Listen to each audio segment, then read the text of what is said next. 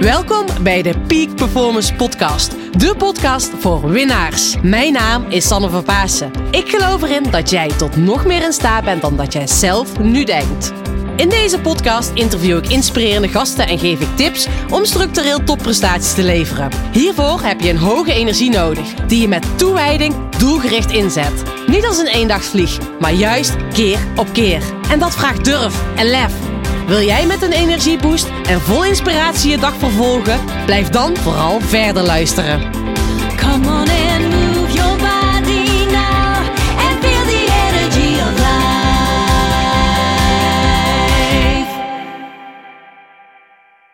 Welkom bij weer een nieuwe aflevering van de Peak Performance Podcast.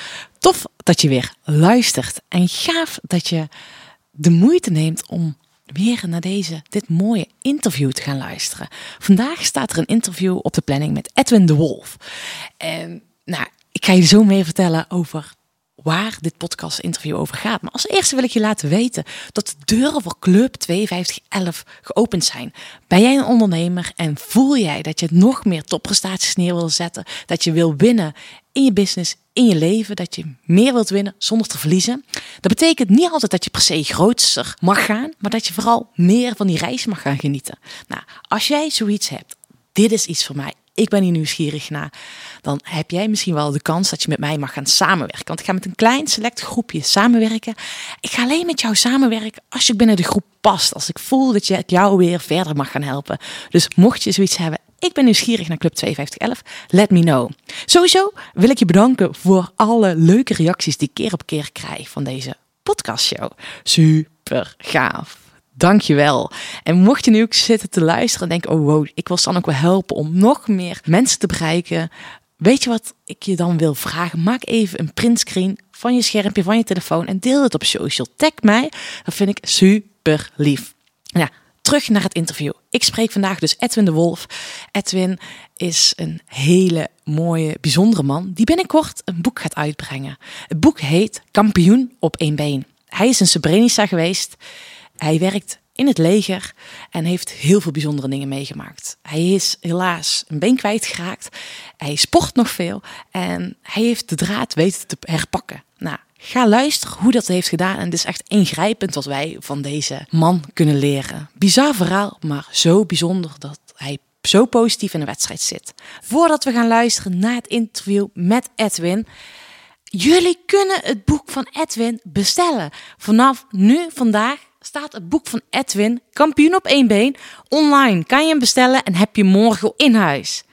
En wat ook nog tof is, en misschien heb je dat al gezien, maar ook mijn boek komt eraan, jongens. Ik ben bezig om een boek aan het schrijven en die kan je nu ook al vooraf pre-orderen. Ik snap altijd niet of ik dat woord goed uitspreek. Maar in ieder geval, je kan het boek vooraf bestellen. Dan supporter je mij. En dan zal jij als eerste het boek ontvangen als die volgend jaar in de winkel komt. Ik zou het enorm tof vinden als je gewoon mij alvast supportert. Maar voor nu, ga alvast luisteren naar het interview met Edwin.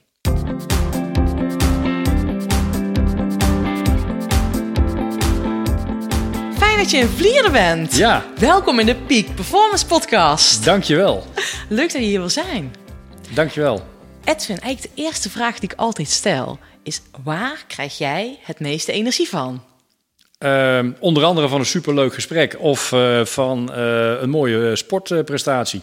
Een mooie sportprestatie. En welke, nou even, dat is nog algemeen sport. Welke sport in de, het allerliefste? Eh mountainbike. Mountainbiken. Ja, ja. Ah, we delen dezelfde passie. Ja, zo is dat. Oh, gaaf.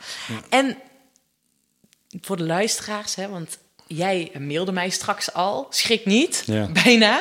Eh, ik heb, eh, ik ben, ben, je bent geopereerd geweest. Ja. Je hebt nu op dit moment met één been zit je hier. Ja. Of eh, nou, in ieder geval één heel been. Ja. Maar vertel eens even meer. Van wie ben je? Wat doe je? Wat is er misschien van het verleden gebeurd? Ja, heb je even?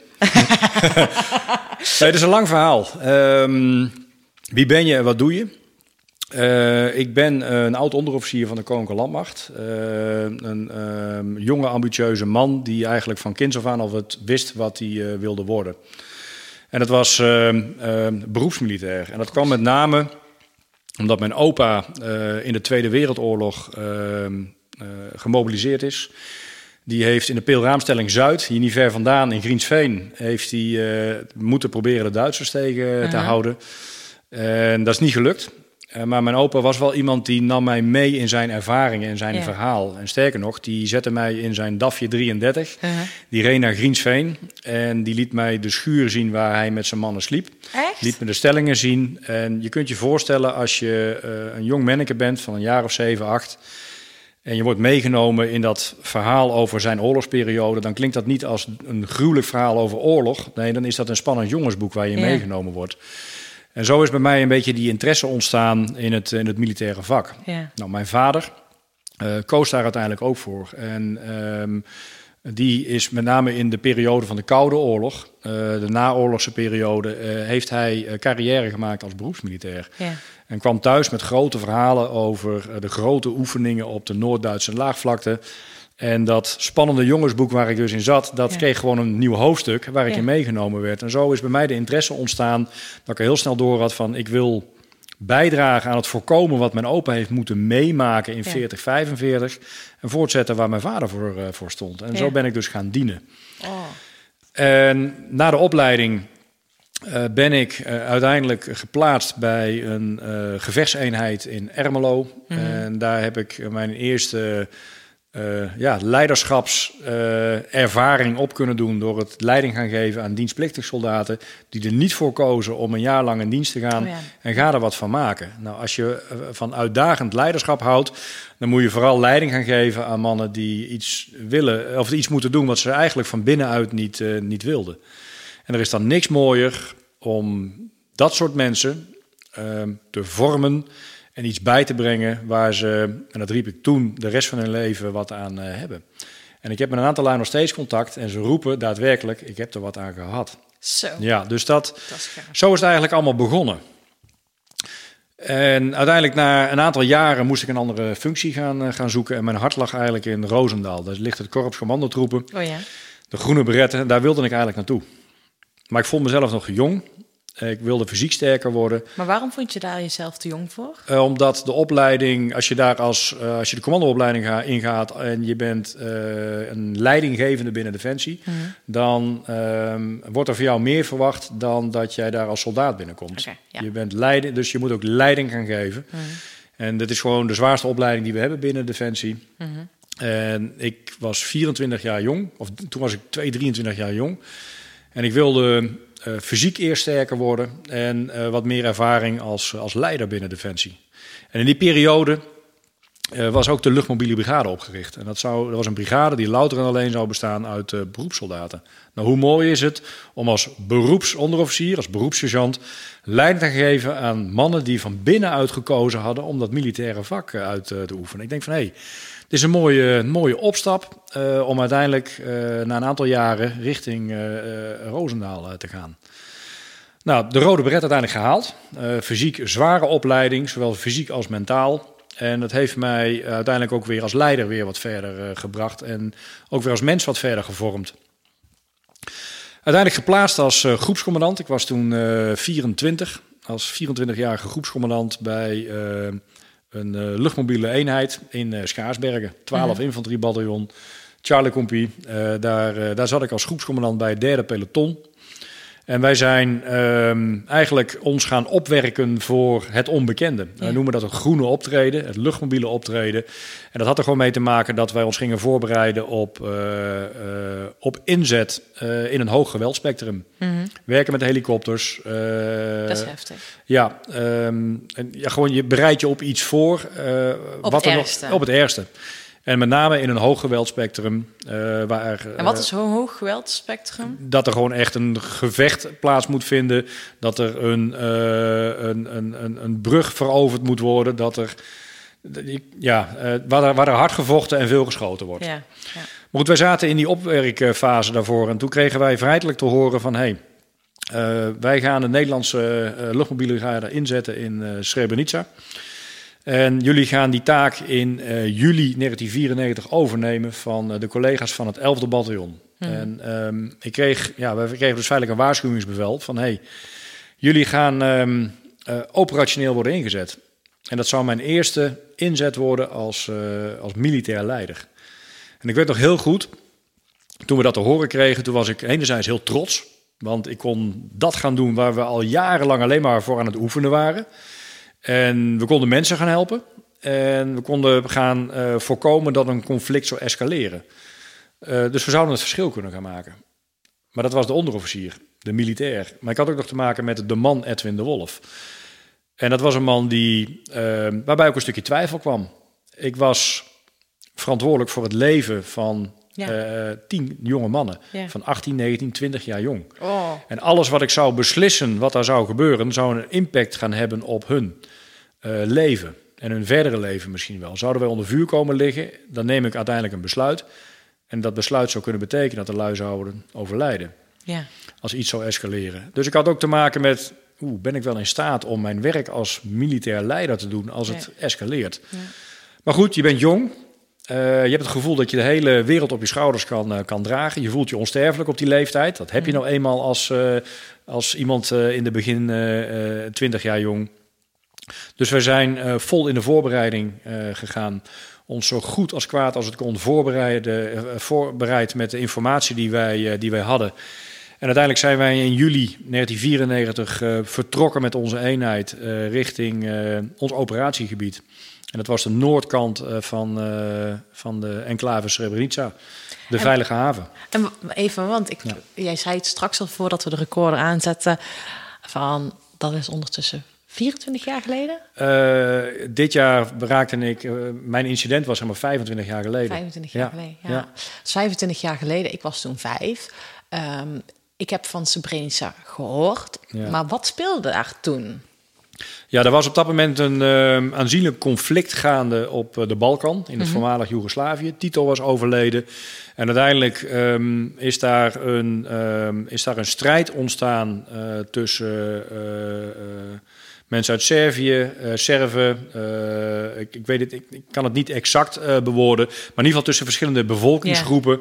Ehm, daar is op allerlei niveaus eh, zijn daar eh, conflicten ontstaan en het heeft Ja. uiteindelijk geleid tot een burgeroorlog. Ja. Waarbij het dusdanig escaleerde dat er eh, uiteindelijk ook ehm, eh, grote moordpartijen ontstonden richting bevolkingsgroepen. Goh, ja. En daar heeft de, de Verenigde Naties hebben uiteindelijk bepaald om daar troepen in te zetten. Om in ons geval de moslimbevolking in een zogenaamde veilig gebied, safe area, te beschermen tegen, eh, tegen de Serven. Ja. Eh, dat ze in ieder geval niet vermoord zouden worden of wat dan ook. Ja. En dat, was onze, dat zou onze kerntaak uiteindelijk eh, worden. En dat, is een, dat was een, al een langdurig conflict op, Mhm. de, op de Balkan. En uiteindelijk, wat ik al zei, de VN heeft daar uiteindelijk verdeeld over het land Ja. eenheden ingezet. ja. En daar waren jullie er een van. En daar waren wij er één van. En zo zaten ze in Sarajevo, Zagreb, eh, zaten ze eh, nou, verspreid bijna over, over, het, over het complete land. In ieder geval het voormalig Joegoslavië.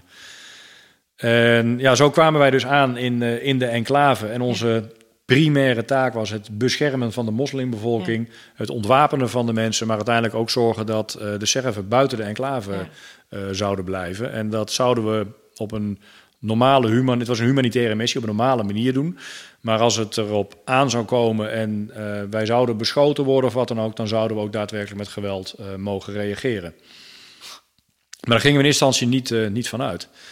Ehm, dus ja, zo kom je als broekje in een, ehm, kom je vanuit een, een, een welvarend land, kom je in een verscheurd land terecht. En we zaten in de bus. En, Was dat jouw eerste ja, dat was mijn eerste Ja. ervaring met een uitzending. En eh, wij reden gewoon daadwerkelijk door een oorlogsgebied waar gevochten is, waar huizen kapotgeschoten zijn, waar mensen op straat leven. Ehm, waarbij je mensen in vodden ziet lopen. En Ja. dan, dat, je ziet oude mensen, maar je ziet ook hele kleine eh, kindjes dus daar rondlopen. En die leven in een verscheurde wereld. Ja, Ja, dat voel je wel. en dat, dat, maar sterker nog, dat, ehm, dat grijpt je aan. Eh, En dan realiseer je uiteindelijk ook in wat voor een luxe je hier mag leven. En dat hier dus gewoon niks aan de hand is. Hè? Ja. Terwijl ehm, eh, het voormalig Joegoslavië, het is gewoon binnen twee uur vliegen ben je er. Ja. Het is echt ontzettend dichtbij. Ja. Dus we zijn daar uiteindelijk begonnen met onze taken. En ik heb een hele steile leercurve gehad. Ehm, dat wij eh, met mijn groep werd ik geplaatst op een observatiepost. En vanuit die observatiepost, dat is eigenlijk een soort een zandzakken opstelling, eh, een, een, een- een bunker bovengronds. Daar deden we waarnemingen uit. We liepen heel veel patrouilles. En eh, wij dealden met situaties. Mannen die we, die we betrapten met wapens, eh, eh, die moest je dan ontwapenen.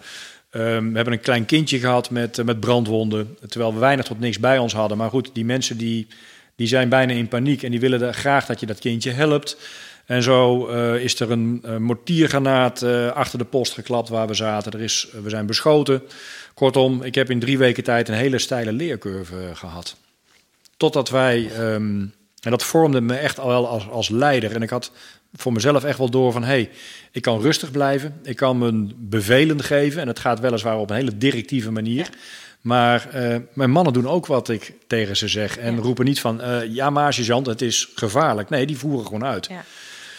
Die staan op scherp. Die staan op scherp, ik sta op scherp en eh, we werken gewoon heel veel met, met drills, vastomlijnde afspraken. En op het, als het er aankomt, en ik merkte dat daar ook, dan werkt, eh, werkt zoiets veilig, werkt gewoon.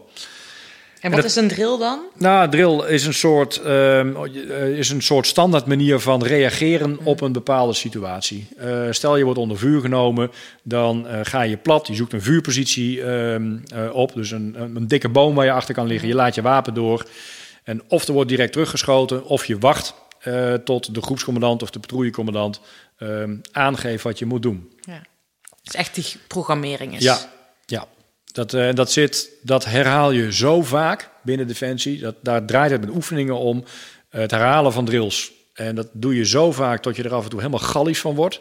Maar dan merk je op het moment dat het erop aankomt dat het werkt. Want mensen gaan niet meer nadenken in Nee, de doen. emotie, die ze handelen. En dat wil je uiteindelijk bereiken.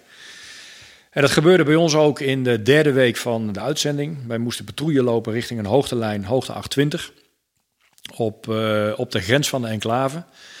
En wij kwamen bij de hoogtelijn aanlopen. En we werden in één keer vanuit het niks, eh, van een meter of dertig, werden wij onder vuur genomen.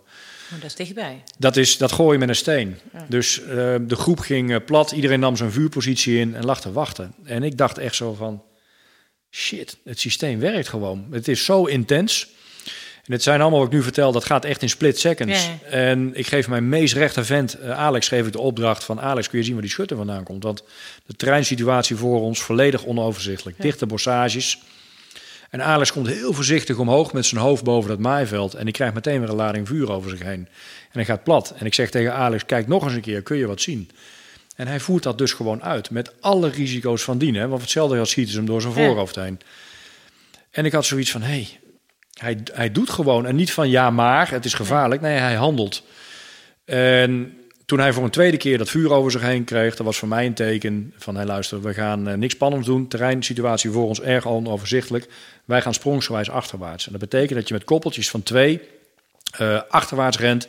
terwijl de rest... eh, Voorwaarts. Nee, nee, nee, blijft liggen. Ja. En waar nodig vuur uitbrengt om, om die twee man die naar achter rennen te dekken. Ja. En zo zijn we uiteindelijk sprongsgewijs achterwaarts eh, gegaan. En eh, op een veilige afstand hebben we onze wapen ontladen. En dat was zo'n intens moment dat op eh, hoe we reageerden eigenlijk op een, op een hele abnormale situatie. Want het is niet normaal dat Nee. je zo onder vuur wordt genomen van dichtbij. Dat we elkaar aankeken en eigenlijk als een, ja, op een hele bijzondere manier hebben staan lachen met z'n allen. En dat was een ontlading van stress. Ja. Je zit zo in één keer in, eh, in de stress en in de spanning. Dat dat feitelijk, eh, dat moet er uiteindelijk ook uit. En we hebben staan lachen daar zo. En, maar ook uiteindelijk elkaar aangekeken van verdomme. ehm, we zijn eh, geknipt voor dit werk. En we gaan niet als een kop, kip zonder kop rondlopen. We mogen trots zijn dat we dit Ja.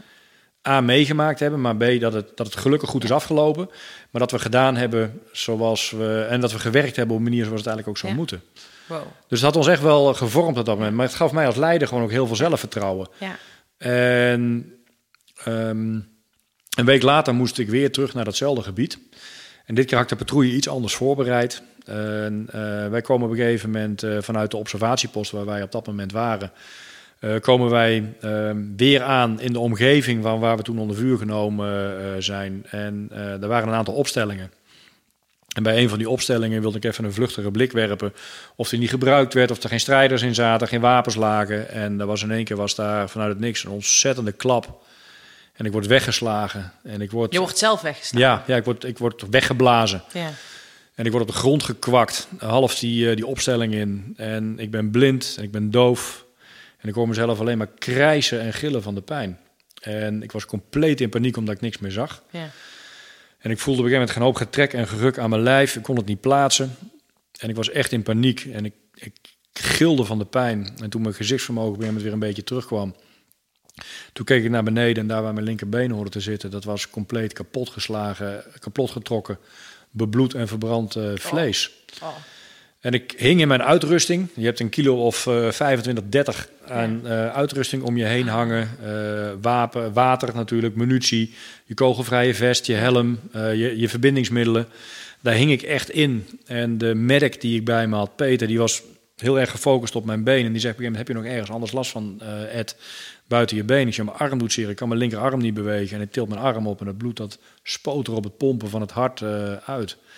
Slagadelijke bloeding. En op dat moment was ik bang dat ik zou eh, overlijden. Want als dat niet snel versteld wordt, dan heb je echt een probleem. Je linkerarm. Mijn linkerarm, ja. En uiteindelijk heeft hij daar een eh, stuwbandje om eh, gelegd. Uh-huh. En ehm, ehm, om het bloed in, bloeding in ieder geval tegen te gaan. En één keer in de zoveel tijd werd het stuwbandje losgelaten. Dan kon het weer een beetje doorbloeden. En werd het weer strak aangetrokken. En toen ik dat zag, ehm, toen was ik bang dat ik zou, eh, zou overlijden daar. Zo. En dat, ehm, ik wilde naar huis, ik wilde slapen, ik wilde weg. Ik, Ja. had, het, ik had het ontzettend koud. Maar dat kan niet zomaar. Eh, nee, nee. En, want ik lig daar en ik, ik moest inderdaad weg. Maar dat was naar het Vet- Vethospitaal. Maar ik, wat ik op dat moment ook bij mezelf merkte, is dat ik niet wegzakte. En uiteindelijk, de mens wil maar één ding, dat is leven. En die zal er alles aan doen om te overleven, totdat een grens bereikt is. En ik merkte dat ik eh, niet wegzakte. En ik begon dus te overleven. Ja. En ik begon dus actief mee te werken aan mijn eigen afvoer. Ja. Nou, die jongens hebben me uiteindelijk weten af te voeren eh, met behulp van een draagbaar. Eh, hebben ze me een aantal kilometer moeten verplaatsen. Ze hebben mij toen in een militaire ambulance, een panzervoertuig Ja. met een groot rood kruis erop gelegd. Ik was op dat moment al zoveel bloed kwijt dat ik in dat voertuig toen niet ging rijden. Dat is een rupsvoertuig, eh, daar zit bijna geen vering in. Eh, Het Oh. maakt een hoop herrie, het schudt. Daar ben ik uiteindelijk van de pijn eh, ben ik daar oud gegaan. Oh, dan moet er wel veel gebeuren. Want ik heb ooit in zo'n voertuig gezeten. Dat Ja. is echt alles behalve... Ja. Comfortabel is het niet. Nee. Het maakt een hoop herrie. Ja. En daar ben ik gewoon uiteindelijk van de pijn ben ik te oud gegaan. Oh. En de merk die ik aan mij, Marcel, die heeft mij daadwerkelijk met klappen in mijn gezicht weer bij kennis moeten slaan. Omdat hij bang was dat Dat ik, dat ik niet meer, eh, dat ik anders gewoon eh, niet meer wakker zou, eh, zou worden. Oh. Dus Echt klappen in je gezicht om wakker Ja. te blijven, jongens. Oh, wat heftig. ja, Oh. ja dat, is, het is een hele intense periode geweest. En op dat moment gewoon een heel intens moment. Ehm, het is alleen maar de adrenaline die je op dat moment in leven houdt. Ja. Naast een infuus wat je in je arm hebt voor, voor vocht. Ja. Ik was ontzettend veel bloed kwijt op dat moment. En tegenwoordig hebben we een eh, term dat heet de golden hour. Op het moment dat een militair zwaar gewond raakt... en er is sprake van veel bloedverlies... moet hij binnen een uur op de operatietafel liggen. Ja. Uiteindelijk heb ik drie golden hours nodig gehad... voordat ik op de operatietafel lag. Omdat de afstand zo lang Ja. was. Ja. Ah, En, dan ben eh, je wel sterk geweest. Ehm, ja, enerzijds misschien sterk, maar aan de andere kant ook heel veel geluk gehad. En eh, mijn ogen die stonden ook groot in mijn hoofd. En wat ik al zei, het is gewoon een combinatie van professioneel optreden en snel optreden van, eh, van mijn groep geweest. Ja. En de mensen die bij de patrouille hoorden. eh, adrenaline, wat je uiteindelijk gewoon in leven houdt. En de wil om te leven. En, eh, en ik denk het overgrote deel van die, van die cirkel, geluk. Ja.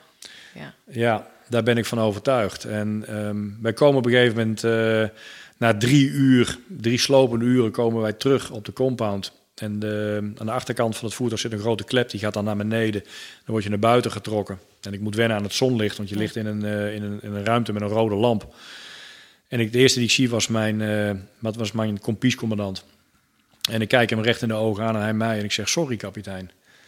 Want ik realiseerde mij op dat moment niet alleen hoe beroerd mijn eigen situatie was, maar ook uiteindelijk wat de, wat de impact zou kunnen gaan worden voor, eh, voor iedereen die daarbij betrokken geweest Ja. is. Allemaal extreem jonge mensen. Ja. En uiteindelijk ga ik de operatiekamer in en ik kijk de chirurg ook aan. Ik zeg, kun je mijn been nog redden? Terwijl ik eigenlijk al beter wist. Hij zegt, ik ga mijn best doen. En toen is het licht uitgegaan. Ja. Dan zijn ze de operatie begonnen. En drie uur later werd ik wakker en is mijn linkerbeen eh, tot boven de knie geamputeerd. En was het op dat moment nog onduidelijk of mijn arm eh, kon blijven zitten. Want uiteindelijk, ik miste anderhalve centimeter slagader. Slagader. Ja, ja. Dat was een scherf ingevlogen. Daar, is een, eh, daar was zo'n scherf, een scherf van een centimeter of drie is daar Ja. eh, ingeslagen. Ja. En ehm, eh, die heeft die slagaderlijke bloeding veroorzaakt. Oh. Want even terug, Edwin, wat is er precies gebeurd? Want je zei net, hè, Ja, je, bent, je wilde iets gaan checken. ja, dat was bij een opstelling. Daar hebben ze, ehm, heeft iemand heeft daar een eh antipersoneelsmijn begraven. Ergens onder de grond. Een Ja, antipersoneelsmijn? en dat is eigenlijk niks anders dan een, ehm, een, een in dit geval een, een blikje, een Ah. kunststof, eh, een kunststof potje. Ja. Daar zit een aantal gram springstof in. Daar zaten twee capsules eh, in. ehm, dat als die breken, komen er twee vloeistoffen bij elkaar, wordt een vonk veroorzaakt. En je krijgt een detonatie. En het is zwaar genoeg uiteindelijk. Op, het is eigenlijk te licht om iemand direct eh, te doden. Daar is het natuurlijk niet voor bedoeld. Een antipersoneelsmijn is ervoor bedoeld om mensen te verminken. Ah. Eh, want uiteindelijk, op het moment dat je iemand op slag dood is, dan is het stil. Ja. En er is uiteindelijk voor, en ook voor de lange termijn, voor een mens niks zo erg als iemand dusdanig hard horen krijsen en gillen van Ja. de pijn eh, en van de ellende. Dat blijft veel langer in je, in je mindset hangen Ja. dan dat het boem en meteen stil is daarna. Dus ehm, Dat is ook bijzonder dat ze dat daarom ook inzetten. ja, Goh. dus uiteindelijk er is iemand die heeft daar eh, zo'n mijn begraven. En daar waren al meerdere kerels eh, langsgelopen. Eh, waarschijnlijk. Alleen, eh, ja, het gaat heel vaak goed. En er hoeft er maar één op te stappen en het gaat fout. Dat is bij mij dus gebeurd. Je hebt net op de verkeerde plek gestapt. Ja, ja, ja gewoon pure pech. En ehm, kijk, nogmaals, je scant de grond goed waar je op loopt. En het was, het was al zo lang, zo gorddroog... dat het gewoon één grote zandkoek was waar we op liepen. Ja. Als daarin gegraven was, eh, had ik het gezien. Ja. Dus ehm, ja, gewoon pure pech. En uiteindelijk puur de adrenaline en het professioneel optreden van, van mijn team. Wat er uiteindelijk voor gezorgd heeft dat ik het overleefd eh, heb. Goh. En ik heb het laatst ook gezegd. Uiteindelijk ehm, als leider eh, ben ik altijd iemand geweest dat... eh, als iets goed is, pas goed als het ook echt goed is. Ja. Niet een beetje goed. En Ja. op het moment dat het niet goed is, opnieuw. Ja. Niet goed, opnieuw. Ja.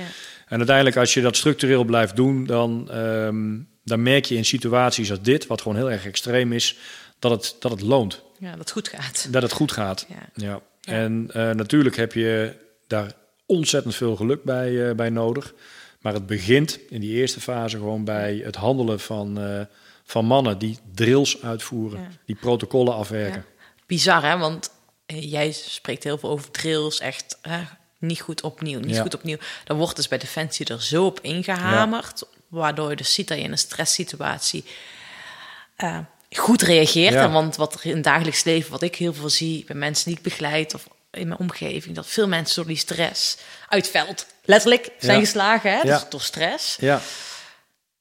Eigenlijk wel bizar dat we dat gewoon niet, op, niet meer in het dagelijks leven ook meekrijgen. Nee, kijk, ehm, het, misschien versoft het wel op, eh, op diverse vlakken wat. Ik heb dat ehm, al van jongs af aan ook met de paplepel eh kreeg Ja. dat ingegoten. En kijk, eh, we hebben allemaal eens te maken met tegenslag. Ehm, en je, hebt, je hebt altijd een keus. Of Ja. je blijft hangen in die tegenslag en Ja. je krijgt heel veel zelfmedelijden. Of je probeert het weer even terug te brengen naar jezelf. En ja, eh, te kijken, oké, wa- waardoor is, het nou, is die tegenslag veroorzaakt? Ja. En eh, wat moet ik eraan doen? Of kan, wat kan ik er volgende keer aan doen om Ja. dat te voorkomen? En dan probeer je het weer opnieuw. En dan net zo lang tot het goed gaat. Ja. En ehm, je moet vooral voorkomen dat het een impact gaat hebben op je- een stuk zelfvertrouwen. Want je kunt je er echt immens van door van de wijs laten, van, ja, van de kaart laten brengen. Ja. En eh, ehm, dat is mij ook diverse keren eh, gebeurd. Ehm, ook met opleidingen, eh, waarbij je uiteindelijk resultaten haalt die gewoon niet eh, zijn wat het, wat het zijn moet. Oké, dan weer even terug naar jezelf. Waar, eh, waar ligt uiteindelijk eh, de crux waardoor het fout gegaan is? Dan leg je daar uiteindelijk je main focus op. En ga je weer door en probeer je het weer opnieuw. En dan behaal je uiteindelijk je resultaat. Ja. En het, ik denk of dat nou te maken heeft met een bedrijfsmatige activiteit of met, eh, met topsport of in de breedte sport, Ja. waar je natuurlijk ook prachtige doelstellingen voor jezelf Ja. kunt, kunt neerzetten. Ehm, eh, ik denk op het moment dat je te maken krijgt met een teleurstelling omdat je iets niet haalt of iets niet lukt, en je voert het op deze manier uit, dan kun je uiteindelijk toch wel weer eh, Ja. succesvol daarin Hoe kan ik het beter doen? Ja, ja. Ja. Dat is een mooie vraag die je zelfs kan stellen. Maar Edwin, neem ons even mee. hè, Want je zei net, eh, je was geopereerd. Eh, het was de vraag of je je arm ook geamputeerd moest worden. Je had ondertussen het nieuws te horen kreeg dat ze je been niet hadden kunnen, redden. Ja. Wat gebeurde er toen met je? Ehm, nou, die fase is eh, eigenlijk een beetje diffuus. Want je, zit, eh, je staat stijf van de medicatie. Eh, de wereld om me heen draait, draait door. Je ligt daar in een, in een ziekenhuisbedje. Heel provis provisorisch. In een kamp, neem ik aan. In een kamp. Allemaal met, met, met, met minimale luxe. En ehm, dan gebeurt er van alles om je heen. En wat jij vooral doet, althans ik op dat moment, heel veel slapen. Af en toe stond er iemand naast je bed. Daar heb je dan heel even contact mee en je slaapt weer. En het enige wat ik op dat moment wilde, was naar huis. Ja. Ik wilde weg daar zo en ik wilde naar een veilige omgeving. En een veilige omgeving, dat is bij mensen die het dichtst bij je staan. Ja. Dus ehm, twee dagen later mocht ik eh, naar huis toe samen met nog een andere collega-sergeant die nog geen twaalf uur voor mij op een mijn was, eh, was getrapt. Oh. We, hebben, ja, we hebben echt een escalatie gehad in zeer korte tijd. Met, eh, met een aantal mijnincidenten. Met, ja, met mannen die erop liepen, maar ook met een voertuig wat erop reed. Oh. En uiteindelijk, we mochten twee dagen later naar huis toe. En dan eh, word je opgehaald met een helikopter. Je wordt uitgeleide gedaan door, eh, door al je collega's. Stonden op het dak. eh, een hele, een hele bijna, nou, een erehaag is bijna een verkeerd woord. Maar Ja. er stonden allemaal in rijen opgesteld. En we werden teruggevlogen naar, naar Soesterberg. En van daaruit het Centraal Militair Hospitaal in Utrecht in. En ik landde op Nederlands bodem. En het eerste wat ik wilde was terug gaan naar mijn mannen. Ja.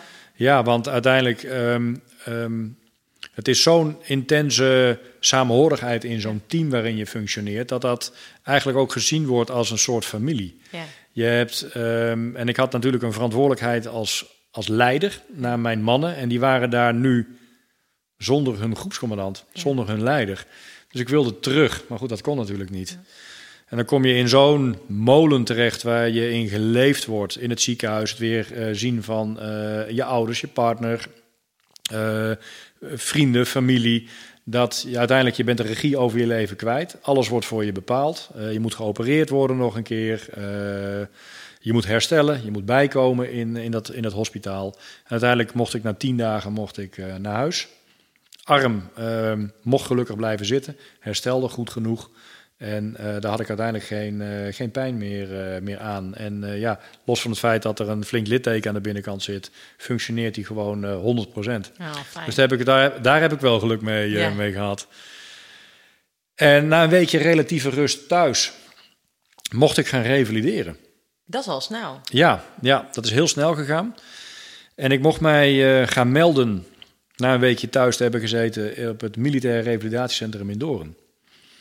En eh, ik kwam daar aan en ik wilde weg daar zo. En ik, het, het ligt daar waanzinnig mooi op een landgoed in het bos. Ja. En ik wilde weg, ik had er geen zin in. En ehm, ik mocht me gaan melden uiteindelijk bij de revalidatiearts daar. En hij zegt, eh, Edwin, welkom hier zo op het Militair Revalidatiecentrum. Wij gaan jou weer leren lopen. Ja.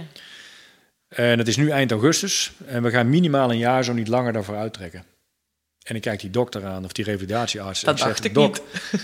Ik zeg, het is nu eind augustus. Mijn mannen komen in januari terug en ik wil niet dat ze mij zo zien. Ik wil ze lopend ophalen. Ik wil niet in een rolstoel, ik wil niet op krukken. Ik wil ze lopend ophalen, ik wil ze in de ogen aan kunnen kijken. Hij zegt, dat kun je vergeten. En met name omdat hij tegen mij zegt, dat kun je vergeten, dat triggerde mij. Ja, ik denk van, ik. Hoezo kan ik dat vergeten? Laat me het nou eens proberen. ja, laat me eens gewoon zien. En dat was eigenlijk mijn eerste onbewuste doelstelling Ja. die ik voor mezelf bepaalde. Van hey, in januari komen mijn mannen terug. Ja, Ik wil ze lopend ophalen. dan loop ik. Ja. En ik had het geluk ook wel dat ik een fysiotherapeut had die mij heel goed door had. Mhm. Wat voor een baasje ik eh, ben. En die heeft daar gebruik van gemaakt. En uiteindelijk eh, liep ik eh, begin december. En ik heb mijn mannen in januari opgehaald. Hoezo kan niet? Nee, bizar. Ik vind het wel Ja. heel gaaf, want wat je dus nu echt letterlijk zegt, eh, je hebt gewoon zelf die deadline bepaald. Ja, En dat is super belangrijk, want eh, ja, weet je, als je die deadline niet stelt, eh, anders had je door die arts die deadline opgesteld, legt, en was je daarin gaan geloven. En nu Ja. had je gezegd, geloof ik niet, ik bepaal die zelf, ik neem zelf de regie. Ja, en dat was wat ik net zei. Ik was de regie kwijt over mijn leven. En ik, ehm, ik wilde weer de regie krijgen. Ik Ja. wilde de grip weer op mijn leven kwijt, of, ehm, eh, krijgen. Ja. En die regie weer krijgen over, eh, over mijn leven. En ehm, dat was toen nog vrij onbewust. Maar omdat hij zo eh, straks zei van dat, dat kun je vergeten. En toen had ik echt zoiets van, ja oké, wie... laten we het nou in eerste instantie eens proberen. Want ik Ja. kom natuurlijk ook in een cultuur waar we vaak met problemen geconfronteerd werden. Ja. Waarvan een gemiddeld mens zegt van dat kan nooit. Ja. Maar uiteindelijk door teamwork je toch een resultaat kan, eh, kan behalen. En uiteindelijk is revalideren is teamwork. Je doet dat samen met eh, ergotherapeuten, fysiotherapeuten, sporttherapeuten. Het is uiteindelijk een teamprestatie om uiteindelijk dat doel te bereiken. En ik heb mijn man uiteindelijk in januari opgehaald, lopend, Gaaf, met prothese dus. met prothese. Alleen, daar kwamen lui aanlopen met een verhaal. Gevormd als man, Ja. gevormd als militair. Eh, die hadden een, een schat aan ervaring opgedaan. En in één keer kreeg ik een klap in mijn gezicht. Dat ik dacht van, wat heb ik? Ja. Ik heb die ervaring niet. Ik heb geen spannend verhaal. Ik ben niet gevormd als militair, als leider. En op dat moment kreeg ik eigenlijk een klap in het gezicht. En dat ik ontzettend gevoel had dat ik gefaald had als leider en als, ehm, als, als man. Dus ik, ik was blij ze te zien. En eh, er ontstaat op dat moment, want ik, ja, ze hadden me eh, vijf maanden niet meer gezien. Een hele rare situatie, een heel raar gevoel gaf dat ook. Blijdschap, eh, ook een beetje onwennig. Ja. En ik ga naar huis toe en ik had echt, ehm, kreeg ik te maken met het psychische effect van mijn verwonding. Want het been is geamputeerd. Het revalideren in Doren is vooral fysiek, de Ja. fysieke revalidatie. En een beetje afzien kon ik wel, een beetje pijn lijden kon ik wel. Ja. En dat was gewoon puur het proces waar ik in zat. Ja. Alleen wat was ik vergeten? Dat ik naast die stoere sergeant, Ja. die goed kon afzien, vooral ook nog mens was. En dat ik te maken kreeg met eh, eh, het feit, wat ik net al zei, je bent een groot deel van de regie over je leven kwijt. Eh, je agenda beheer je bijna zelf niet meer. Maar je lijf is ook kapot Ja. voor de rest van, van je leven. Ja. En is beschadigd voor je rest van je leven. En je hebt nogal als 24-jarige jonge man heb je nogal wat meegemaakt. Ja, definitely. En los van het feit dat ik het gevoel dat ik als leider gefaald had, kreeg ik ook de klap in mijn gezicht dat ik als mens uiteindelijk eh, alles kwijt was voor het, eh, voor het gevoel. En niet accepteerde dat ik uiteindelijk nooit meer militair zou kunnen zijn. Iets wat ik van kinds af aan wilde. Ja. Ook dat natuurlijk. Ja. Droom valt in duigen. Ja, en ja. je missie, je hebt voor je gevoel je missie niet behaald. En dat nee, besefte nee, je pas verre van. echt. Verre van. En dat, dat, dat, dat werd eigenlijk getriggerd doordat die, doordat die jongens terugkwamen. Ja. En ik kwam thuis te zitten en een week of drie later eh, kreeg ik een uitnodiging voor een feestavond op de kazerne. En daar ging ik eh, natuurlijk naartoe, want ik wilde weer onder de maten zijn. En eh, daar werd bier gedronken en ik dronk nog een biertje en ik dronk nog een biertje. En ik hoorde verhalen om me heen van die jongens, van ze hadden van alles meegemaakt en we hebben toen dit gedaan. Echt gewoon goede verhalen hoe ze, hoe ze gewoon bijna van jongens mannen zijn geworden. En Ja. En als militair gewoon gegroeid. Meer zelfvertrouwen hebben, hebben gekregen. En ik stond daartussen. En op een gegeven moment worden die verhalen worden steeds waziger. Omdat er steeds meer bier bij je inging. En het lampje ging gewoon compleet uit. En toen zei mijn kompiescommandant ook tegen mij... eh, van Ed, het wordt tijd dat jij de hulpverlening in eh, gaat. En die heb ik toen met beide armen eh, omvat. Ja? Met bij beide handen aangegrepen. Omdat ik op dat, tot dat moment elke vorm van hulpverlening eigenlijk weigerde. Dat wilde je niet. Die En waarom wilde ik dat niet? Omdat ik een hulpverlener aan mijn bed kreeg in het ziekenhuis. Die zei, Ed, ik ga jou helpen. Maar je moet me eerst even uitleggen wat een mijn precies is. Nee. Dus ja, dus ja, als iets belangrijk is, een stukje vertrouwen. Ja. En dat had die man eigenlijk nooit moeten zeggen. Eh, die had gewoon mee moeten gaan in dat verhaal. En dan was die gedurende mijn Had hij wel in de achtergekomen. Wel, Ja. En het gaf gewoon nul vertrouwen op dat moment. Het was ook een burgercollega, dus die zou sowieso niet snappen wat het militaire, Nee. de militaire cultuur is. En ehm bij ons is met de paplepel ingegooid eh, het omgaan met teleurstellingen. Dus ik denk, hey, ik kan zelf wel omgaan en dealen met deze teleurstellingen. Ja. Niks was minder waar. Dus als zodo- zodanig heb ik dus de, eh, de hulpverlening met beide handen aangegrepen. En ben ik een traject ingegaan met een hulpverlener die met de eenheid voor ons in ons operatiegebied had gezeten. Ah, En als Die ik is daar geweest. Die is daar geweest. En dat gaf heel veel vertrouwen. ja. En ik ben met hem heel actief uiteindelijk de hulpverlening ingegaan. En hij heeft mijn probleem niet opgelost, maar hij heeft mij wel op een aantal manieren naar mijn probleem laten kijken en naar mijn leven laten kijken. En wat ik vooral miste, ehm, is structuur in mijn leven. Als zoiets ingrijpends als dit gebeurt, dan ben je regie kwijt. Je bent de structuur in je hele leven kwijt. Maar dan moet je uiteindelijk ook weer terug naar de basis. En dat is een beetje een basis waarin we kleine kinderen opvoeden. Rust, regelmaat en reinheid. Ja. Uiteindelijk moet je dat ook weer terugvertalen naar jezelf.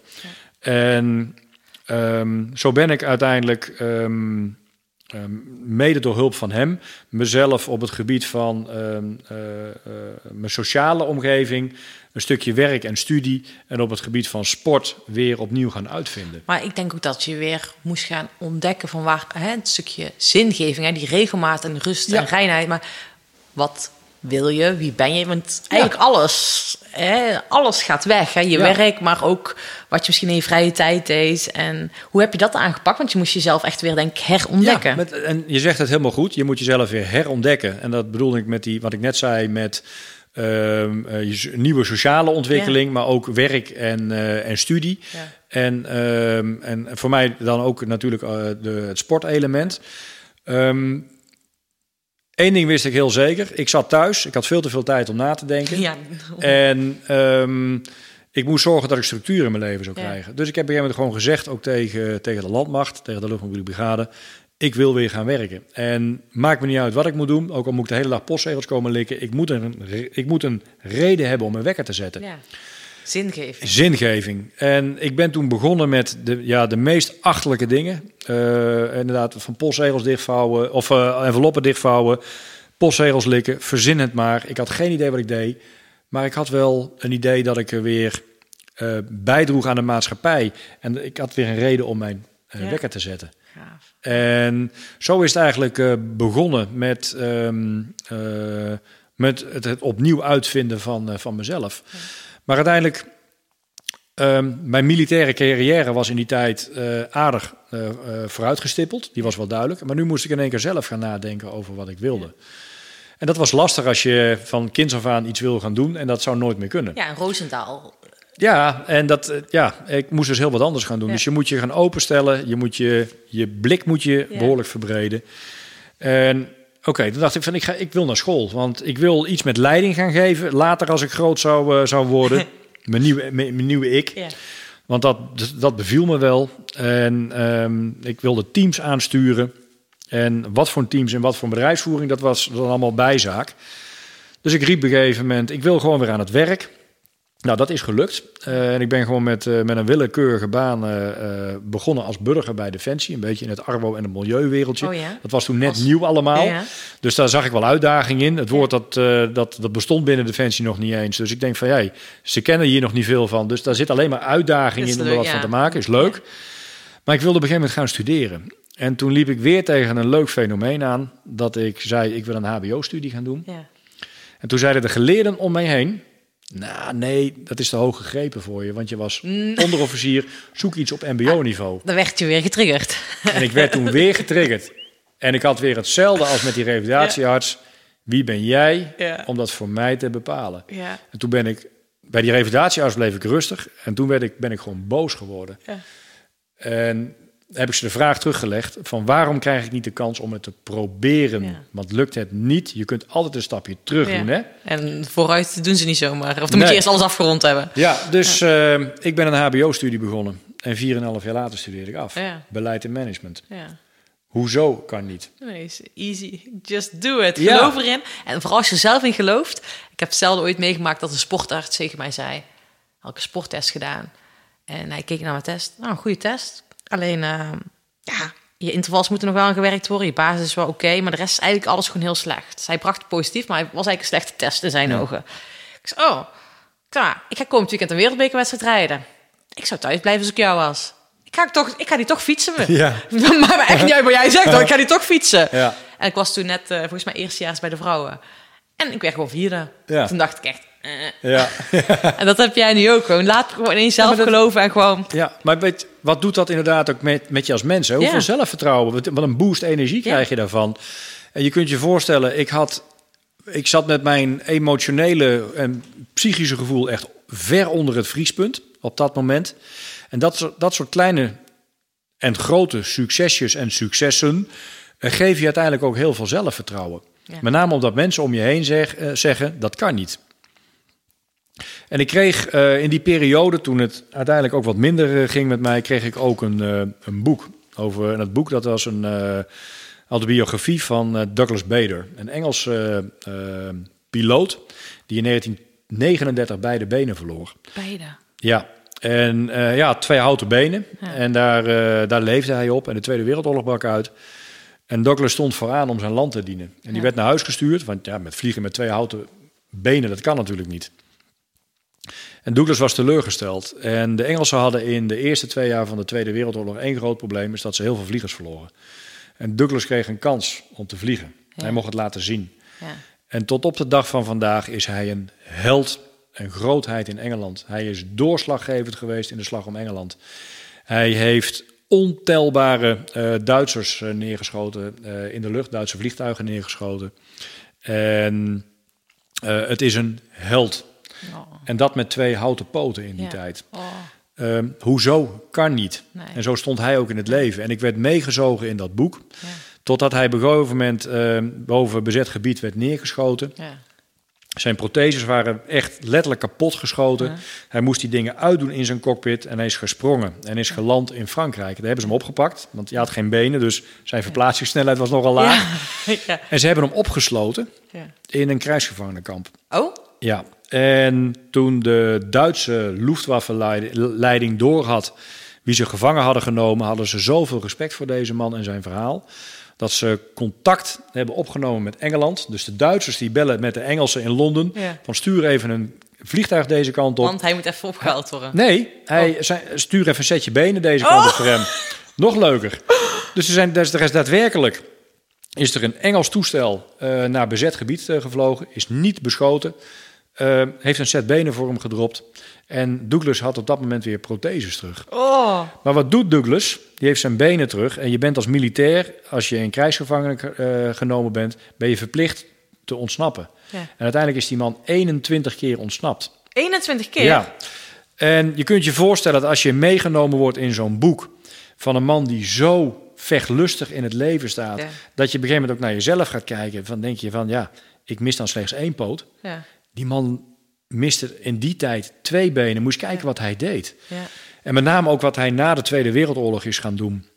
eh, is dat hij zich uiteindelijk is gaan inzetten voor mensen met arm- en beenamputaties. Ja. Het begeleiden, het helpen van die mensen. En dat maakte zoveel indruk op mij dat uiteindelijk de combinatie van professionele hulpverlening, het lezen van dat boek, die man is een inspiratie eh, voor mij eh, geworden, maar uiteindelijk ook zorg dat je weer rust, regelmaat en reinheid in je leven krijgt, dat je uiteindelijk weer een doel hebt in je leven, Ja. ben je uiteindelijk eh, ben ik in staat geweest om er weer, eh, weer bovenop eh, te komen. Oh.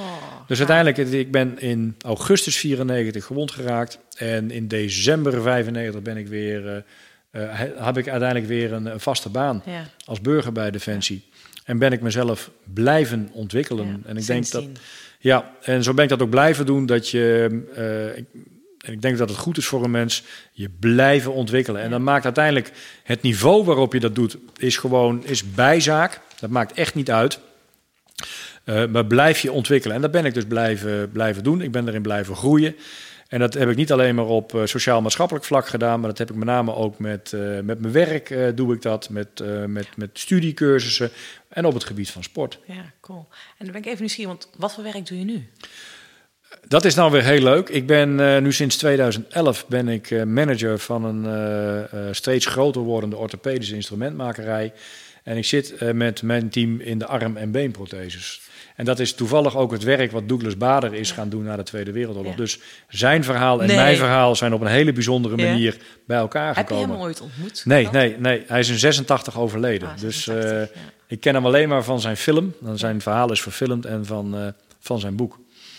Die ga ik daar eventjes opschrijven. Ja, wel- ehm, eh, het zijn, ehm, zijn, zijn de, de film die gemaakt is na, van zijn verhaal, die heet eh, Reach for the Sky. Reach En- for the Sky. Reach for the Sky, en zo heet zijn, eh, zo heet zijn boek ook. En het is een adembenemend man, ehm, eh, verhaal vol passie, trots, maar uiteindelijk ook de wil om te leven. Ja. En dat heeft mij zoveel energie gegeven dat ik uiteindelijk van zijn verhaal eh, gebruik ben eh, gaan maken. En tot op de dag van vandaag daar profijt van, eh, van heb. Maar gaaf ook dat, je, ook- dat jullie paarden eigenlijk, hè? Ja. Dat je nu ongeveer hetzelfde... Onbewust, hè? Ja, Ja, echt, echt compleet onbewust. want hoe ben je hier terechtgekomen? Ik kwam natuurlijk, door mijn revalidatie, kwam ik natuurlijk ook bij de orthopedische instrumentmakerij terecht. En ik ben daar eigenlijk tot op de dag van vandaag, ben ik daar klant.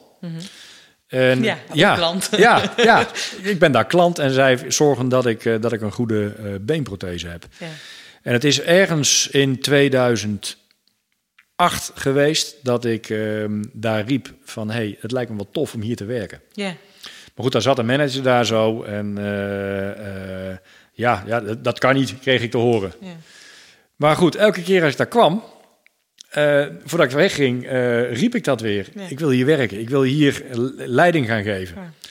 En dit wil ik graag. En ze moeten er af en toe wel helemaal gallies van geworden zijn. Ja. Dus op een gegeven moment ging eh, de man die daar zat als, eh, als manager, eh, zou weggaan. En ik kreeg daar oren naar. En ik denk van oké, nu is het tijd om mijn tanden erin te zetten. En eh, ik heb gesolliciteerd. Ja. Eh, gesprek gehad met de directeur. En ik bleek een hele goede counterpart eh, te hebben. Dus had ik nog een, heel veel moeite met, eh, Ja. met het maken van een keuze. Ja. Maar uiteindelijk is het mij gegund. En Ja. ben ik nu sinds 2011 ben ik daar ja, ben ik leidinggevende, ben ik manager van een team van 22 specialisten. En specialisten, wat doen zij dan? Ja, mijn team is onderverdeeld in, ehm, in een afdeling die zich bezighoudt met bedrijfsvoering en financiën. Mhm. Planning en, en met name een, een, een planningcel.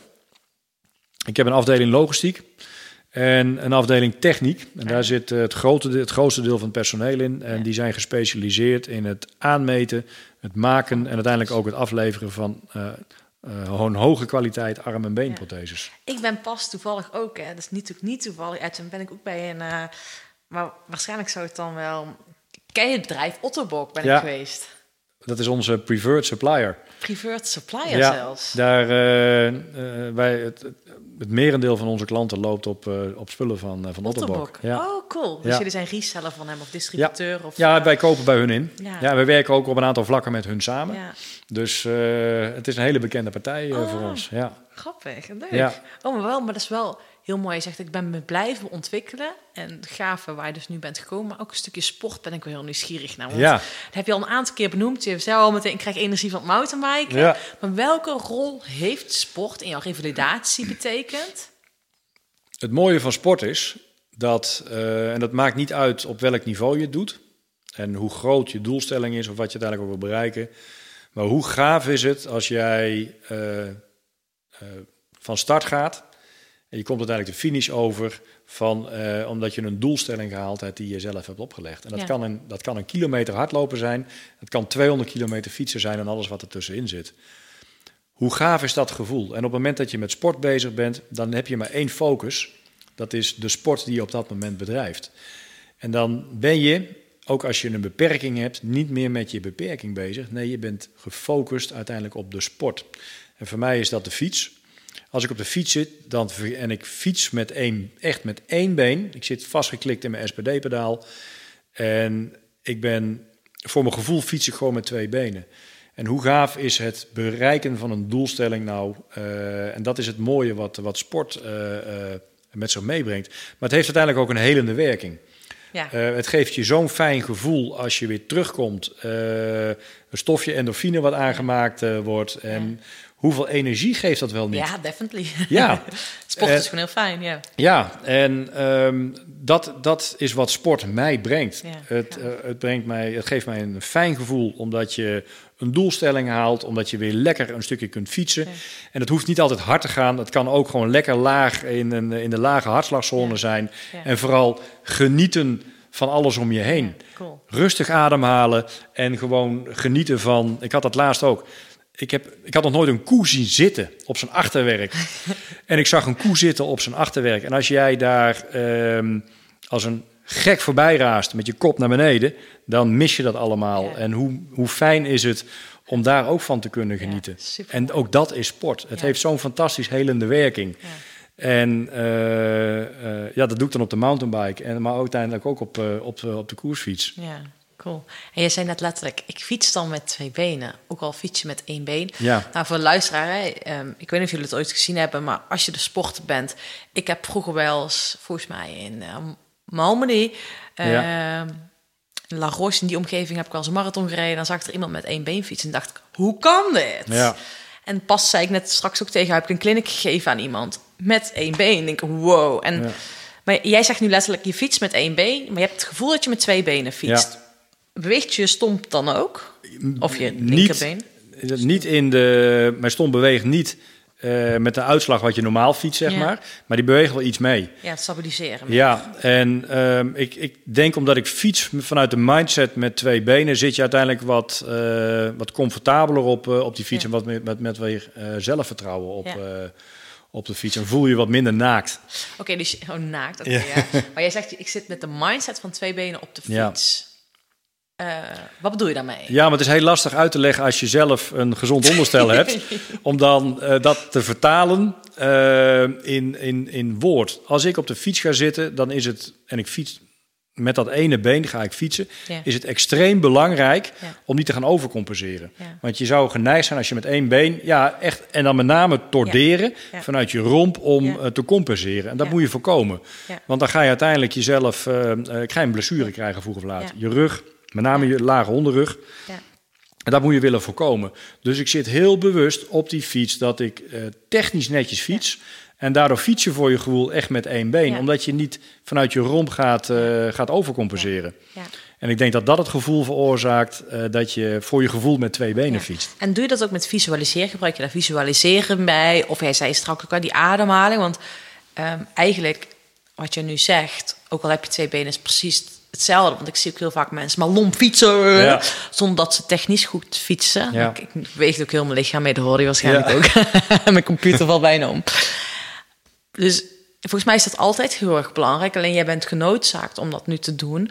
Om in die balans te vinden. Maar gebruik je er nog bepaalde tools voor om die balans? Of gaat het automatisch dat je eh, ook. Ja, ik kan me ook vo- voorstellen, maar dat weet ik niet. Of, of je dan gaat visualiseren dat je toch dat contactpunt daar hebt. Of, Nou, het visualiseren, visualiseren niet, niet direct. Ik kan me nog heel goed herinneren de allereerste keer dat ik eh, met één been ging fietsen. Dat was op mijn mountainbike. Ik denk, laat ik het bos ingaan. Als ik val, dan val ik in het zand, hè, in plaats van op het asfalt. Ja, daar heb je veel meer obstakels, lekker logisch. Ja, nee, maar goed, een zandpad. En Ja. ehm, toen had ik het gevoel dat ik ehm, heel erg ehm, uit, in onbalans op die fiets zat. Heel Ja. erg onwennig. Het voelde ook, mijn zwaartepunt lag heel raar. En dat, dat, dat ervaar je op dat moment ook heel, eh, ook heel sterk.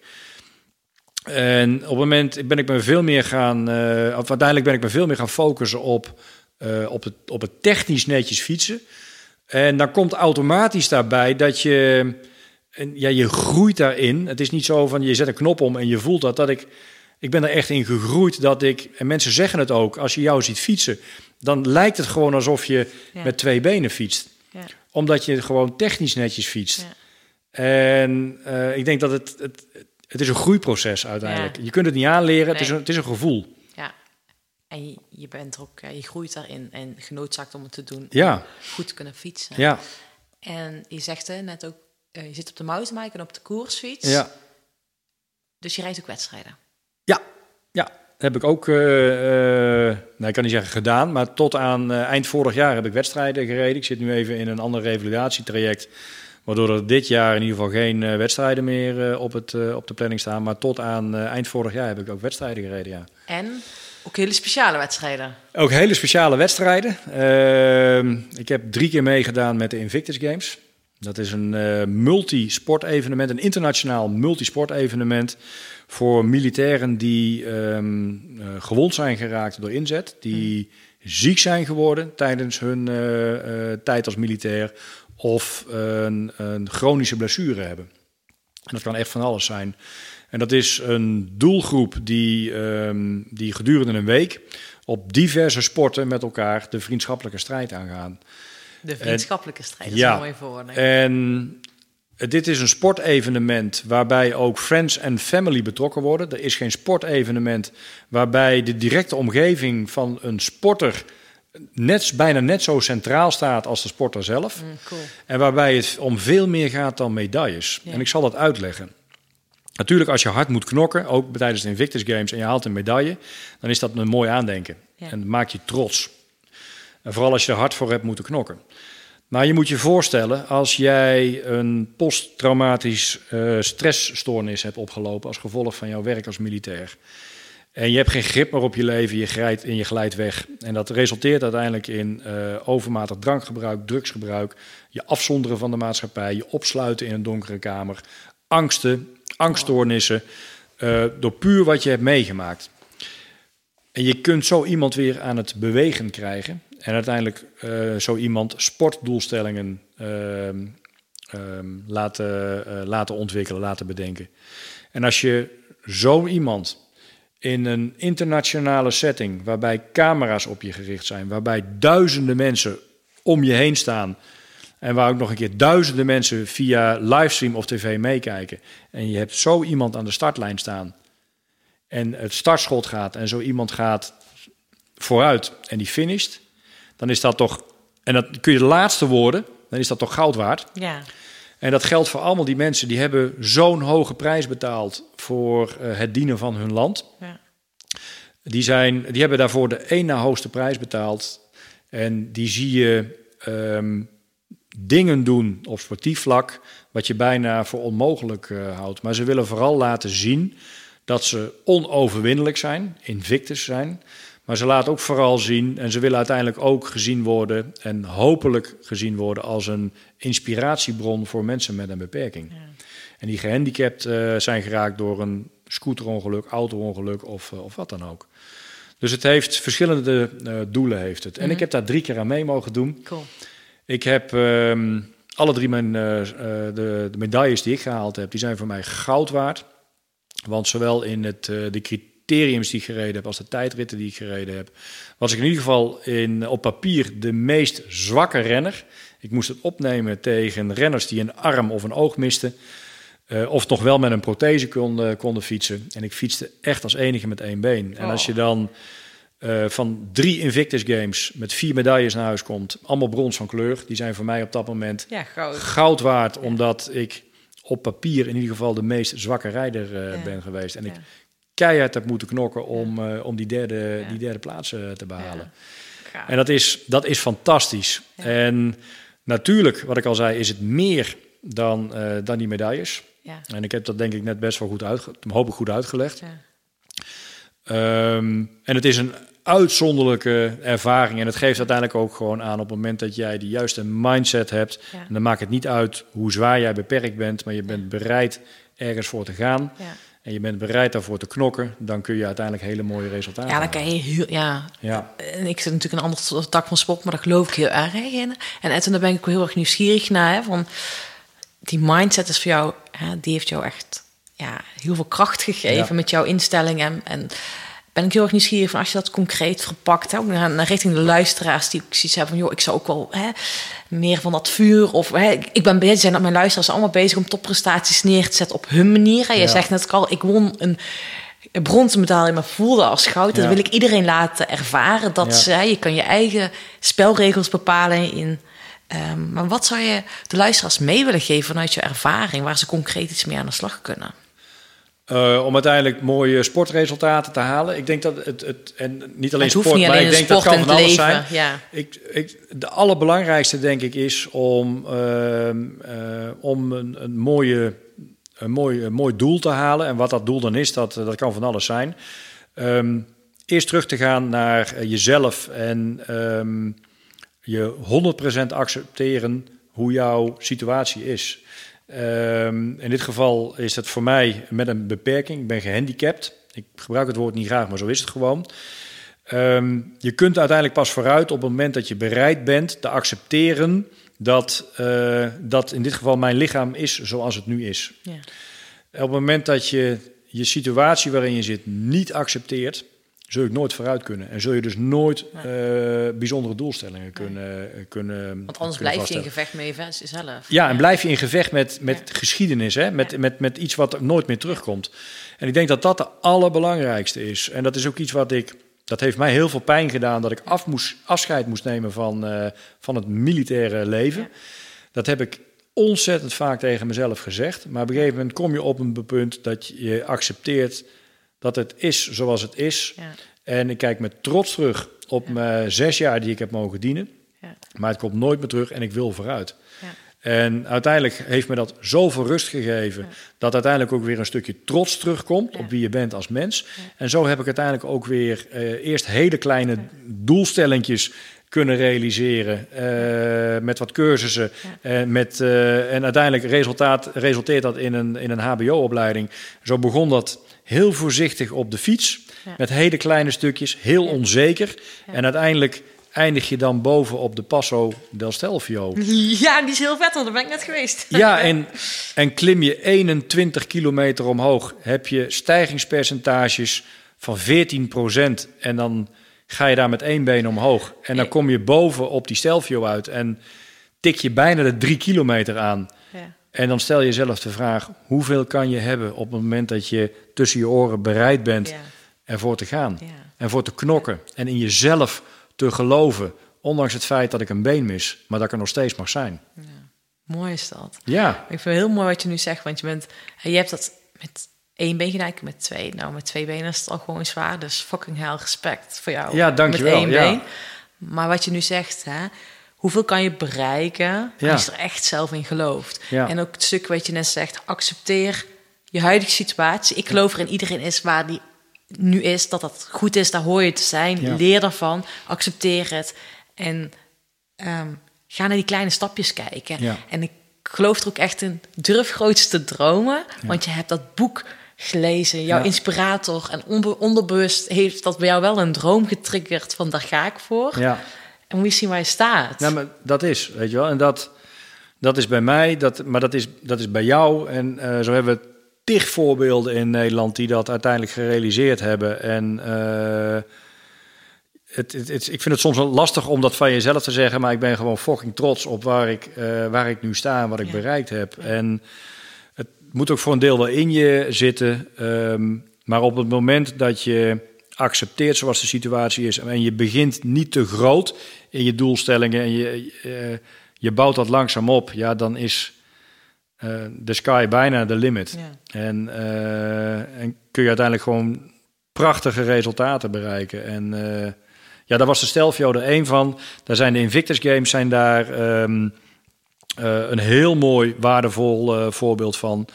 Ehm, maar af en toe is een lesje nederigheid ook genoeg. Eh, ik heb eh, een wedstrijdlicentie, paracycling KMU. En eh, vorig jaar meegedaan met, met een wereldbekerwedstrijden. Internationaal in Emmen.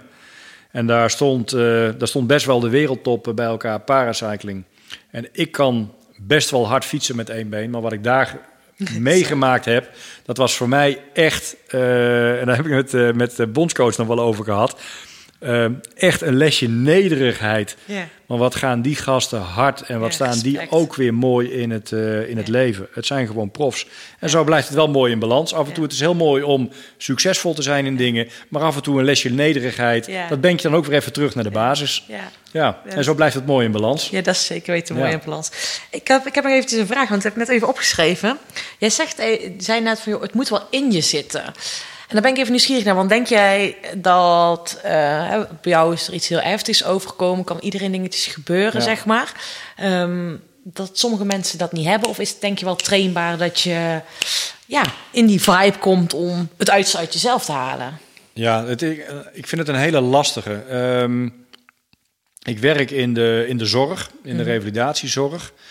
En eh, daar maak ik eh, dingen mee dat als, als bij mensen een been geamputeerd is, dan, oké, dan moet ik een prothese, maar ze willen eigenlijk gewoon een, een, een, Ja, een been terug. Ja, En dan kom je eruit wel achter dat ehm, hoe lastig uiteindelijk de, eh, de mind van de mens in elkaar steekt. En daar bedoel ik uiteindelijk ook mee dat je kunt ehm, iets uiteindelijk wel als doelstelling voor jezelf eh, bepalen, maar uiteindelijk als het als mens, en dat, dat gebeurt al bij je geboorte volgens mij, niet in je zit, dan zal het er ook nooit uitkomen. Mhm. En dan kom je uiteindelijk met, in een conflict met jezelf. En ik Ja. zie dat om mij heen ook wel eens met mensen die een been missen, wat ik zei, die willen een been terug. Gaat Ja. nooit gebeuren. En dat zijn mensen die blijven dus Ja. eh, alleen maar gefocust op dat been. Eh, die krijgen een gevoel van schaamte. En het het is een en al, daar lekt heel veel negatieve energie eh, Ja. aan weg. En het is zo moeilijk om die mensen in een andere mindset te brengen. En ik, ik ben geen deskundige op dat vlak, maar dat, dat, dat moet in de mens zelf eh, zitten. Ja. En je krijgt ze daar dus ook gewoon niet uit. Ja. Ik zeg het ook En- wel eens. Ja, ik, zeg, ik zeg altijd zo, de mensen die ik begeleid, ik begeleid winnaars. Maar het is een keuze om te winnen. Weet je, niet Ja. iedereen wil winnen. Ja. En ik voel dat bij jou ook heel erg. Jij bent geboren met een bepaalde drive en passie. En ik denk Ja. wel dat je hem aan kan wakkeren, maar als je hem helemaal weet, sommige mensen vinden het ook goed. Ja. Alleen dan is het lastig als er zoiets overkomt om. Ja.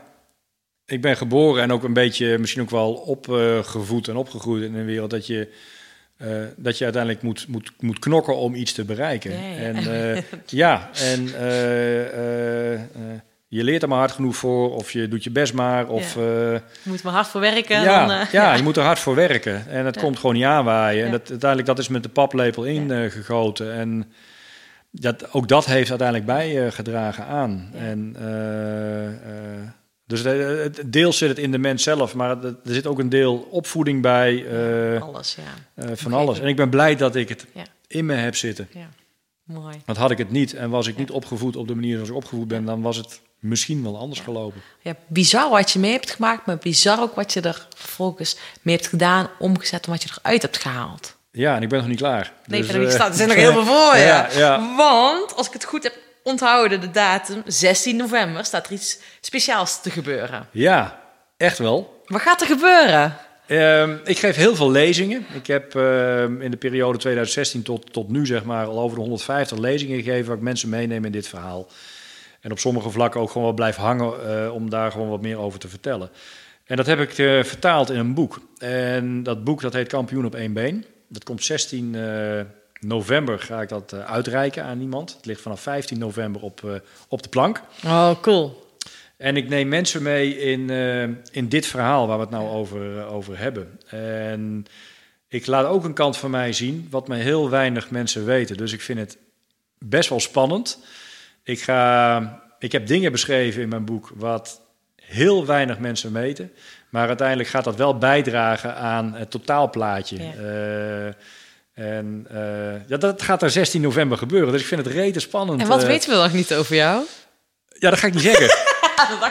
Ja, ja, ja. Dus het is een hele mooie scoop dit, denk ik. Ja, het lees het zijn. boek, want eh, er staan heel veel dingen die we nu nog niet gehoord hebben van Edwin. Oké, dus moet de podcast 2. eh, Edwin 2.0, ja. Edwin Wolf 2.0 komen. Ja, nee, het, komen. eh, het 16 november komt het uit. En het is al te bestellen via www.edwindewolf.nl. En dit is wel een hele mooie scoop. Wat staat, er, wat staat erin? En ik denk als je eh, deze hele podcast zou luisteren inderdaad... Dan, eh, en je gaat het boek lezen, dan haal je hem er wel uit, denk ik. Ja, ja, ja. ja, Ja. Oh, cool. Nou, ik ben heel benieuwd dan naar, naar je boek. Eh, en aan wie ga je het boek uitreiken? Of dat weet diegene nog niet? Dat weet degene nog niet. Nee. Oh, dat is gaaf. Ja, En heb je, het, heb je het zelf georganiseerd, iets tofs van gemaakt? Daar zijn we ook nog mee bezig. Ik hoop eind deze week dat allemaal definitief rond te kunnen maken. Want er zijn wat dingen op mijn pad gekomen. Eh, die we hebben combineren, kunnen combineren met het uitreiken van dit boek. Ja. Alleen we moeten nog wat details eh, eh, bespreken en fine-tunen. Voordat ik daarmee naar buiten kan komen. Als dat eind deze week lukt, en dat is natuurlijk al overmorgen. Dan wordt dat heel bijzonder. Oh, gaaf man. Ja. Ja. want het lijkt me... Want hoe was het voor jou om dat boek te schrijven? Een hele intense ervaring. Ehm, ik, ik heb er ook voor bewust voor gekozen dat ik zelf het boek wilde schrijven. Ja. En ik heb een, iemand die, ik heb een schrijver, daar werk ik mee, eh, mee samen. Ja. Die heeft van mijn chronologische verhaal heeft hij een leesbaar beeldend boek gemaakt. Ja. Dat is echt een vak apart. Maar het was een ontzettend intense ervaring. Met een echt, echt letterlijk met een lach en een traan Ja. slopend soms. Eh, ik heb wel eens weekenden dat ik me opgesloten heb om alleen maar eh, te tikken. Ja. Eh, maar uiteindelijk als je dan die laatste punten Ja. zet in dat boek, dan denk je wel, potverdomme, weet je wel. Ik hoop uiteindelijk dat met dit verhaal dat dat eh, hetzelfde effect gaat hebben als het boek van Douglas Bader eh, voor mij had. Oh ja, cool. Ja. Oh, dat is wel heel... Ja, dat is wel heel Dat bijzonder. hoop ik. En ik heb nu negen mensen laten voorlezen. Oh ja? weer laten voorlezen. Ja.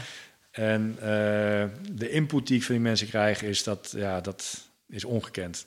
Dat, is, Gaaf. ja, dat wordt echt heel bijzonder. Ja. Wauw. Ja, Heel mooi. Dat is wel echt. Ik kan nu nog wel veel meer vragen gaan stellen, maar volgens mij is het gewoon een heel moment om de podcast te eindigen ja. met een mooie cliffhanger. Koop een boek. Trouwens, ik heb wel één vraag, die ga ik wel gewoon stellen. Want jij zegt net, je hebt een boek geschreven. Je bent manager van een heel groot team. Ja, en ja. Je, je leidt dat allemaal. Invictus Games, Ja. sporten heel erg belangrijk. Nou ja, eh, je hebt ook nog een sociaal leven. ja. Hoe heb je dat allemaal gecombineerd? Eh, en, die vele lezingen die je geeft. En nog heel veel lezingen die je geeft. Zorg dat je iemand naast je hebt staan die eh, je af en toe de spiegel voorhoudt. En zorg dat je daardoor de balans in je leven houdt. Ja. En ehm, het gevaar, het, misschien herken je dat wel, want je bent ook super gedreven en enthousiast. Dat als je niet uitkijkt, word je eh, meegenomen in dat eh, enthousiasme en de, de gedrevenheid die je bent. En vergeet je wel eens wat dingen. Ja. En dan is het goed als je eh, iemand naast je hebt die af en toe eventjes in één keer de hoek om komt zeilen. Dan krijg je die spiegel in je gezicht gedrukt. En dan breng je dat ook weer even terug. Ja. Weet je wel? En zo ontstaat er een, een balans waardoor het leuk blijft. Want het Ja. moet vooral leuk, blijven. Ja. Dat is het allerbelangrijkste. Dat, Ja. gewoon, dat je plezier hebt in wat je doet. Dat je leuke dingen doet. Ja. En ja, tof man. ja. Had ik nog andere dingen moeten vragen? Ik zei in het Of had je begin... dingen willen, le- willen vertellen nog? Nou, ik, ik zei in het begin al, van, eh, eh, toen zei jij van, ja, moeten we ergens eh, mee rekening houden? Moeten we dit, moet dat? Ik zei, het ontstaat wel. Ja. En ik denk echt, we hebben Ja. het overal over gehad. Ja. ja. Wat is de boodschap van jouw lezingen? Ehm, dat komt ook weer terug op waar we het nu allemaal over gehad hebben. Is dat eh, uiteindelijk is er maar één iemand verantwoordelijk voor zijn of haar eigen succes. Ja, dat ben je Dat zelf. ben je zelf. Ja.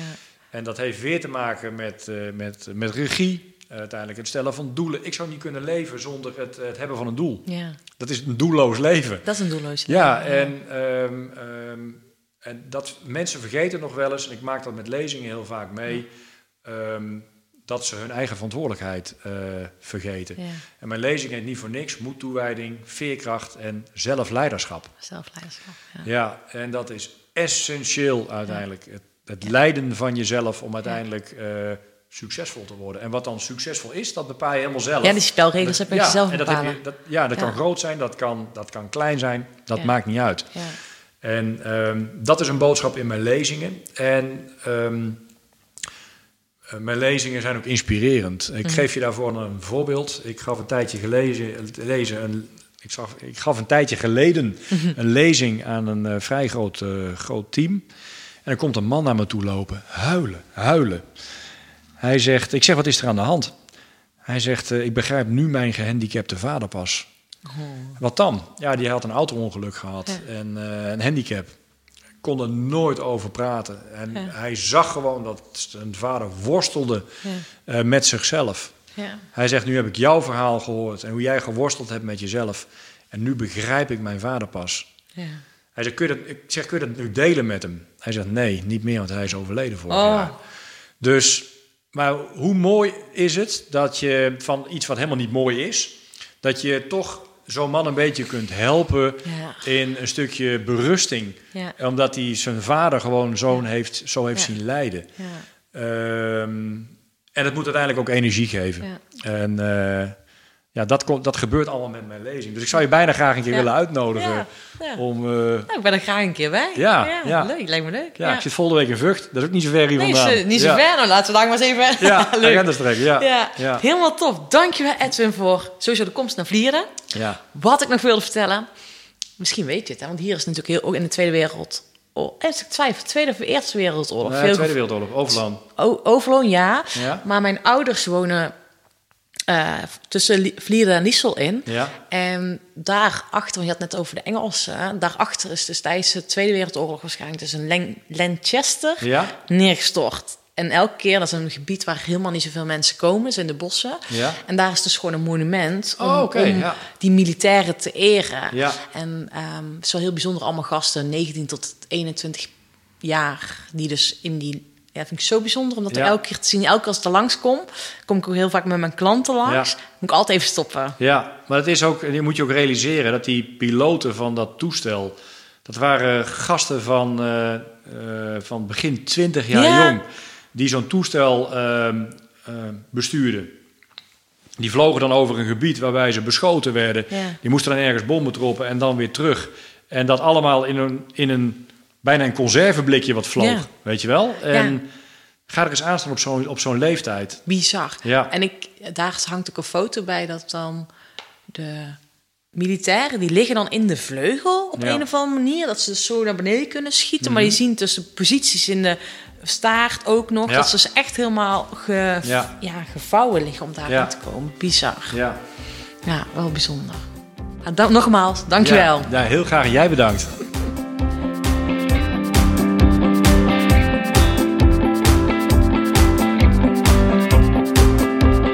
Wow, dank je wel dat je weer hebt geluisterd naar deze mooie podcast-interview.